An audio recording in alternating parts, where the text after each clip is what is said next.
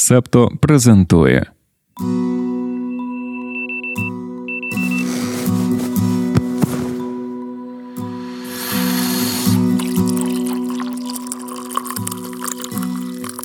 П'ятниця 9 лютого 2024 року. Ранкове допіо. Випуск 209.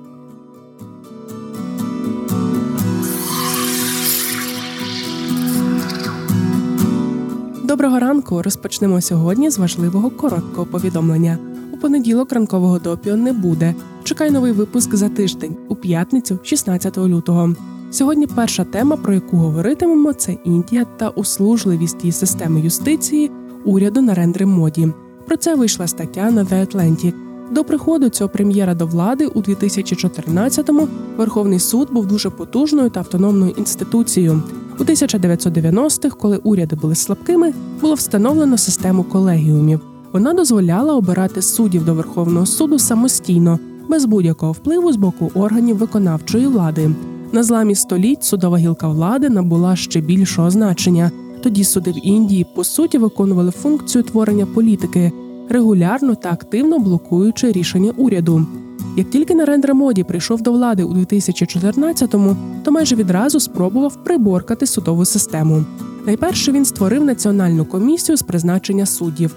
Це був механізм, який мав на меті зруйнувати систему колегіумів та надати виконавчій владі широких повноважень у призначенні суддів.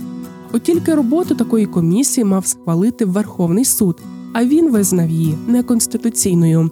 І тут уряд моді почав даватися до інших заходів. Раніше, коли колегіум подавав кандидатури на призначення суддів, уряд їх приймав як обов'язкові.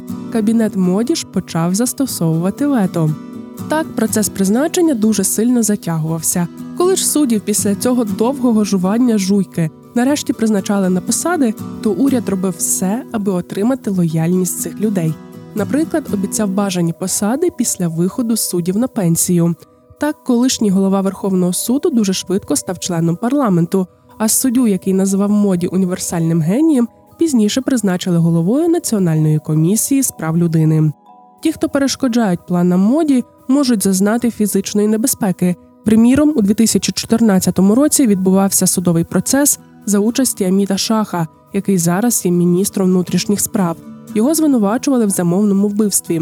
Одного із суддів знайшли мертвим за загадкових обставин. Пан Лоя, начебто, помер від серцевого нападу, але в його рідних є низка підстав думати, що смерть була неприродною. Подавали клопотання про розслідування обставин цієї смерті, але суд його відхилив. У 2018 році представники судової гілки влади Індії забили тривогу, що уряд втручається у їхню роботу. Чотири судді Верховного суду дали прес-конференцію, де заявили, що незалежність суду під загрозою, натякаючи, що уряд фактично контролює його голову. У 2019 році партія моді знову перемогла на виборах і сформувала уряд. З того часу Верховний суд Індії став напрочуд мовчазним і почав уникати винесення рішень у спірних справах або ж приймати рішення, але доволі дивні і нічим не обґрунтовані. Дуже гучною та політично насиченою була справа, що стосувалася міста Айодгя. Воно посідає важливе місце в індуїстській мітотворчості. Більша частина дій епосу Рамаяна, принципи якого були центральними в житті індуїстів протягом тисячоліть, відбувається саме в Айодгі. Там була мечеть, побудована у 16 столітті. У 1992 році десятитисячний натовп індуїстів її знищив. До цього призвела багаторічна кампанія, що поширювала неправду про те, що мечеть стояла на місці народження господа Рами, найбільш шанованого з індуїстських божеств. Після насильницького руйнування мечеті індуїстський націоналізм став панівною силою в політиці Індії, а Айодгія перетворилася на горнило суперечок. Боротьба навколо місця будівництва мечеті точилася в судах десятиліттями. Урешті Верховний суд виніс незвичайне, але одноголосне рішення, в якому з одного боку назвав знищення мечеті кричущим порушенням верховенства права, а з іншого наказав передати спірну землю під будівництво храму Рам Джанмабхубі, який шанується як місце народження індуїстського божества Рами. Альтернативну ділянку в іншому місці зобов'язали відвести для будівництва мечеті замість тієї, яку знищили. У тому ж таки 2019-му уряд моді розробив закон про поправку до громадянства, нібито щоб забезпечити шлях до громадянства для біженців та мігрантів із сусідніх країн Південної Азії, які не мають документів. Винятком для спрощення були мусульмани. Для них не було жодних поблажок. От тільки нюанс полягає в тому, що Індія не має масштабних проблем з легалізацією біженців. Новий закон був потрібен радше для того, щоб дестабілізувати мусульманську спільноту країни, поставивши під сумнів її громадянство. Усе поглиблювалося ще й риторикою урядовців. Наприклад, вже згаданий міністр внутрішніх справ Шах сказав, що новий закон це ліквідація термітів з країни. Тоді в Індії спалахнули масштабні протести. Під тиском багатомісячних вуличних демонстрацій уряд моді, зрештою, відмовився від впровадження закону про громадянство. Але тут вся увага на суд. Судова влада мала підстави та право скасувати закон про внесення змін до громадянства і відразу закрити всі питання. Натомість Верховний суд ось вже чотири роки як не виносить рішення щодо конституційності чи неконституційності того закону. І таких випадків ухилення або винесення невмотивованих рішень багато. Останні з них стосуються провінції Кашмір. Вона єдина в країні, де більшість населення становлять мусульмани. Це також спірний регіон, на який претендують як Індія, так і Пакистан. Це почалося у тому ж таки 2019 році. Що логічно, авторитарний уряд переобрали, система почувається дуже вільною і починає закручувати гайки, щоб стати нездоланною. Тоді уряд моді скасував 370-ту статтю конституції. Вона передбачала, що за провінцію Кашмір закріплюється автономія та деякі інші привілеї у порівнянні з іншими штатами. Стаття 370 була умовою приєднання Кашміру до Індії в 1947 році. Рішення уряду чимало експертів з конституційного права назвало незаконним. Його оскаржували в суді. Наприкінці минулого року було винесено вердикт. Засоби, за допомогою яких режим моді поклав край автономії Кашміру, були незаконними, але суд все ж підтримав скасування конституційних привілеїв провінції, назвавши статтю 370 тимчасовим положенням. Вайбхаб Вац, автор статті на The Atlantic, спілкувався з Пратапом Пхану Мехтою, запрошеним професором Принстонського університету. Мехта припускає, що причина такої лояльності суду до уряду моді може бути дуже незручною. Можливо, деякі судді Верховного суду поділяють ідеологію уряду. Переважна більшість з них походить від укоріненої еліти індуїстів, які займають вищі ешелони кастової системи Індії. Ця демографічна група традиційно була основою індуїстського націоналізму. У найближчій перспективі Мехта передбачає подальшу ерозію незалежності суду в Індії. Такер Карлсон, колишній ведучий і коментатор Fox News, трампіст і великий нікчема, поїхав до Росії, щоб взяти інтерв'ю в Путіна. Що ми можемо сказати з цього приводу? Власне, нема що сказати. Ми тебе дуже поважаємо і переконані, що ти без нас розумієш, чому брати інтерв'ю в Путіна це не просто погана ідея. Такер Карлсон, який бере інтерв'ю в Путіна, це просто приниження правди як поняття. Це все, що ми можемо сказати з цього приводу. Але наші друзі з аналітичної платформи Vox Україна з 2020 року відслідковують діяльність Такера Карлсона. Спеціально для тебе, Солодашко, вони підготували досьє на цього журналіста, бо розмова з Путіним це, на жаль, не перша і не остання шкода від нього. Слухай і розповідай іншим. Такер Карлсон це політичний коментатор та екс-ведучий американського телеканалу Fox News.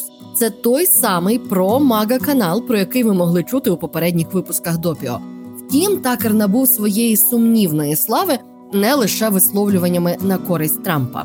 Наприклад, під час пандемії COVID-19 він неодноразово заперечував необхідність карантинних заходів. А після початку вакцинації заявляв, що щеплення пригнічують імунітет і, мовляв, невакциновані більш захищені від хвороби ніж вакциновані. Крім того, Такер Карлсон поширював теорії змов. Мовляв, США таємно працювали над вірусом SARS-CoV-2 в Україні та в Китаї. А у випусках свого авторського шоу виправдовував агресію Росії, поширював фейки про біолабораторії в Україні та наголошував, що підтримка України шкодить країнам Заходу. Нагадує чиюсь риторику. Отож, і ці висловлювання зробили ведучого популярним у Росії. Перекладені випуски шоу Такера набирають сотні тисяч переглядів, а російські медіа часто цитують його заяви. Карлсон настільки допік пропагандистськими тезами своїх американських колег, що навесні 21-го року Джон Олівер, хост Last Week Tonight на HBO, присвятив розбору такера цілий півгодинний блок на шоу, який залетів на рекордних 18 мільйонів переглядів на каналі. Утім, така плідна співпраця каналу і такера завершилася торік. Сам Fox News насправді далеко не найчесніше джерело інформації. Зокрема, база Mediabias FactCheck, що аналізує матеріали медіа та тональність їхніх повідомлень, визначає Fox як сумнівне джерело, адже меседжі каналу упереджені, джерела неякісні, а від їхніх ведучих часто лунають теорії змови, псевдонаукові тези і пропаганда. І навіть з таким багажем телемережа 24 квітня 2023 року звільнила Карлсона із Fox News. Це сталося за тиждень після мирової угоди Fox та Dominion Voting Systems американської компанії, що виробляє та продає машини для голосування та програмне забезпечення до них. На каналі погодилися виплатити понад 787 мільйонів доларів. З цією сумою Домініон відмовився від подальшого судового розгляду справи, яка потенційно могла б довести, що Fox News загалом та Карлсон, зокрема, поширювали брехню про президентські вибори в США 2020 року. Тож Карлсон запустив власний відеоблог, що виходив ексклюзивно у Твіттері, нині соцмережа X. І в першому випуску він звинуватив Україну у підриві дамби Каховської ГЕС. Мої колеги з Вокщек тоді одразу зафактчекали той ефір, і всього у 10 хвилинах відео виявили чотири масштабні маніпуляції та брехні. Нинішні пропагандистські випади Карлсона активно підтримує його новий товариш з дезінформації, а за сумісництвом ще й, на жаль, власник X Ілон Маск. Маск активно поширював не лише попередні шоу Такера, а й нинішні анонси інтерв'ю з Путіним. Тож Vox Україна і, зокрема, наші фактчекери VoxCheck хочемо нагадати і вкотре наголосити: надавати платформу для конспірології та вільного висловлення диктаторів не свобода слова, а пропаганда.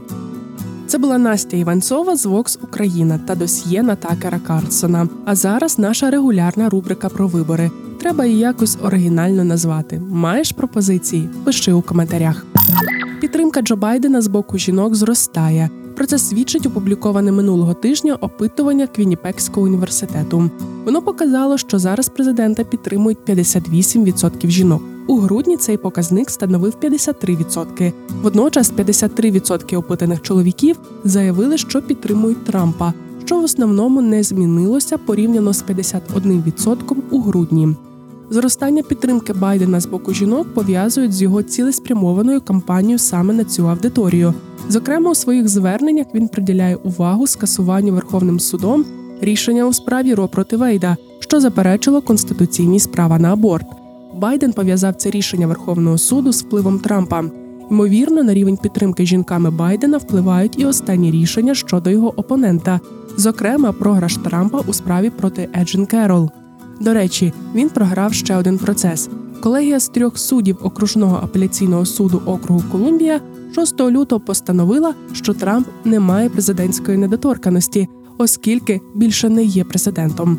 Політик став першим колишнім президентом, якому було відмовлено в імунітеті від кримінальних звинувачень. Хоча справедливіше буде сказати, що це насамперед через те, що більше ніхто з президентів не був звинувачений у злочині.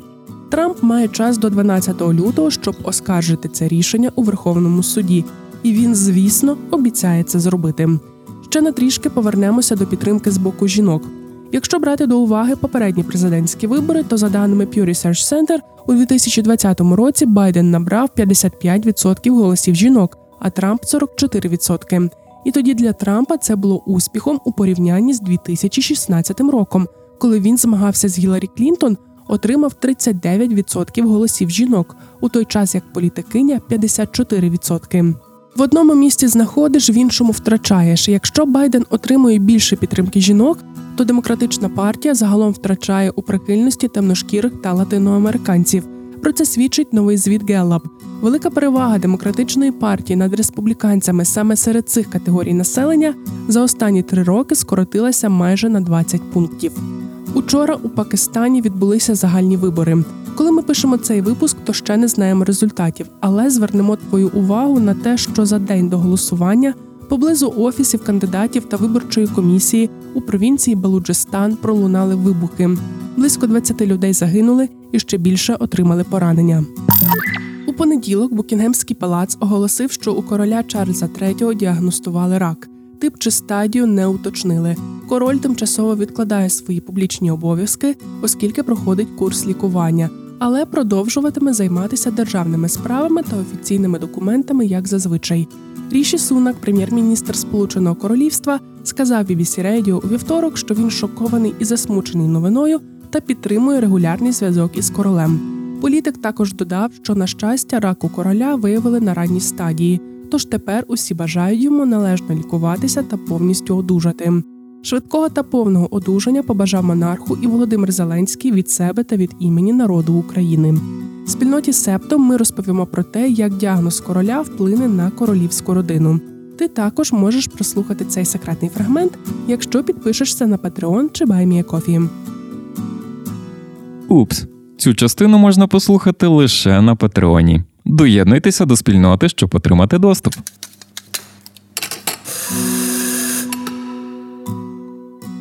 Знаємо, чи вдавалося тобі це зауважувати раніше, але найбільше ми любимо розповідати новини про тварин. Наша бригадирка пані Ластівка дуже схвалює, коли ми так робимо. Думаємо, що сьогоднішня новина про голуба їй неймовірно сподобається. Звісно, не так, як голуби за вікном. У травні минулого року індійська поліція біля порту в Мумбаї знайшла голуба з двома металевими кільцями на ногах. На нижній стороні крил птаха було щось схоже на напис китайською. Голуба прийняли за китайського шпигуна і взяли під варту. Спочатку в поліції, а потім у міській лікарні для тварин птах провів 8 місяців. І ось нарешті голуба звільнили. Поліція Мумбаї повідомила The Washington Post, що після глибокого та належного розслідування вони не знайшли жодних підозрілих матеріалів або фактів, які свідчили про злий намір птаха. Він не був ворожим агентом. Це просто дезорієнтований тайванський голуб. Стіки до ранкової кави про події стисло.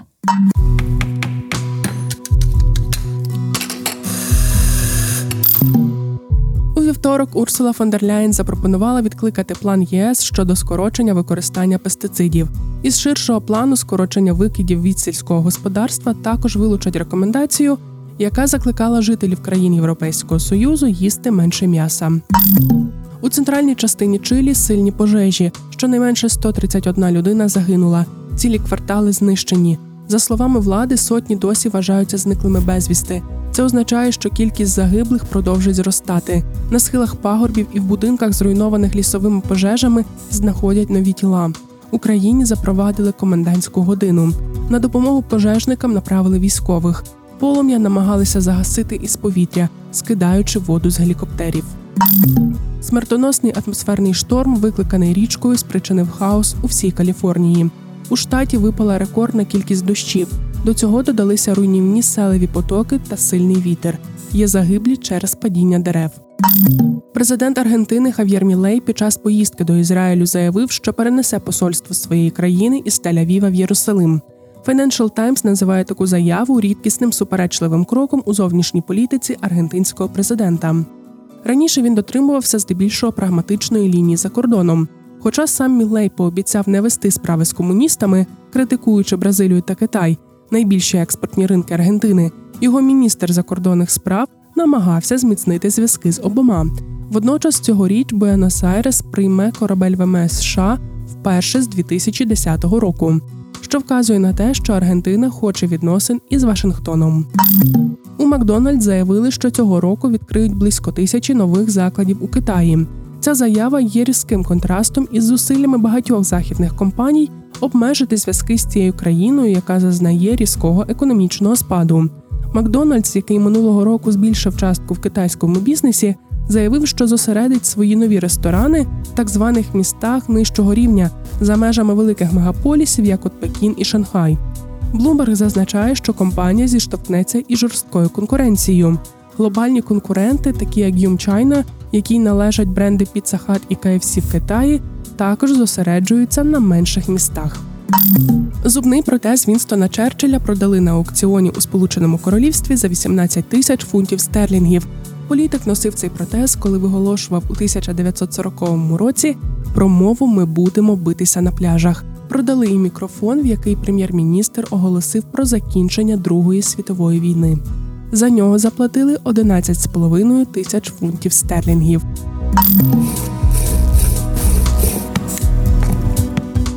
Це був 209-й випуск ранкового допіо. Мене звати Дарина Заржицька. Над випуском також працювали Ростислава Нищенко, Ангеліна Столітня, Антон Ткачук, Тарас Галаневич, Марк Мостовий, Олег Левій, Аня Ткачук, Олена Паплинська, Мілена Козак. Почуємося, Солодашко. Ви прослухали подкаст Ранкове допіо. Шукайте септо в соцмережах, діліться враженнями та розповідайте іншим.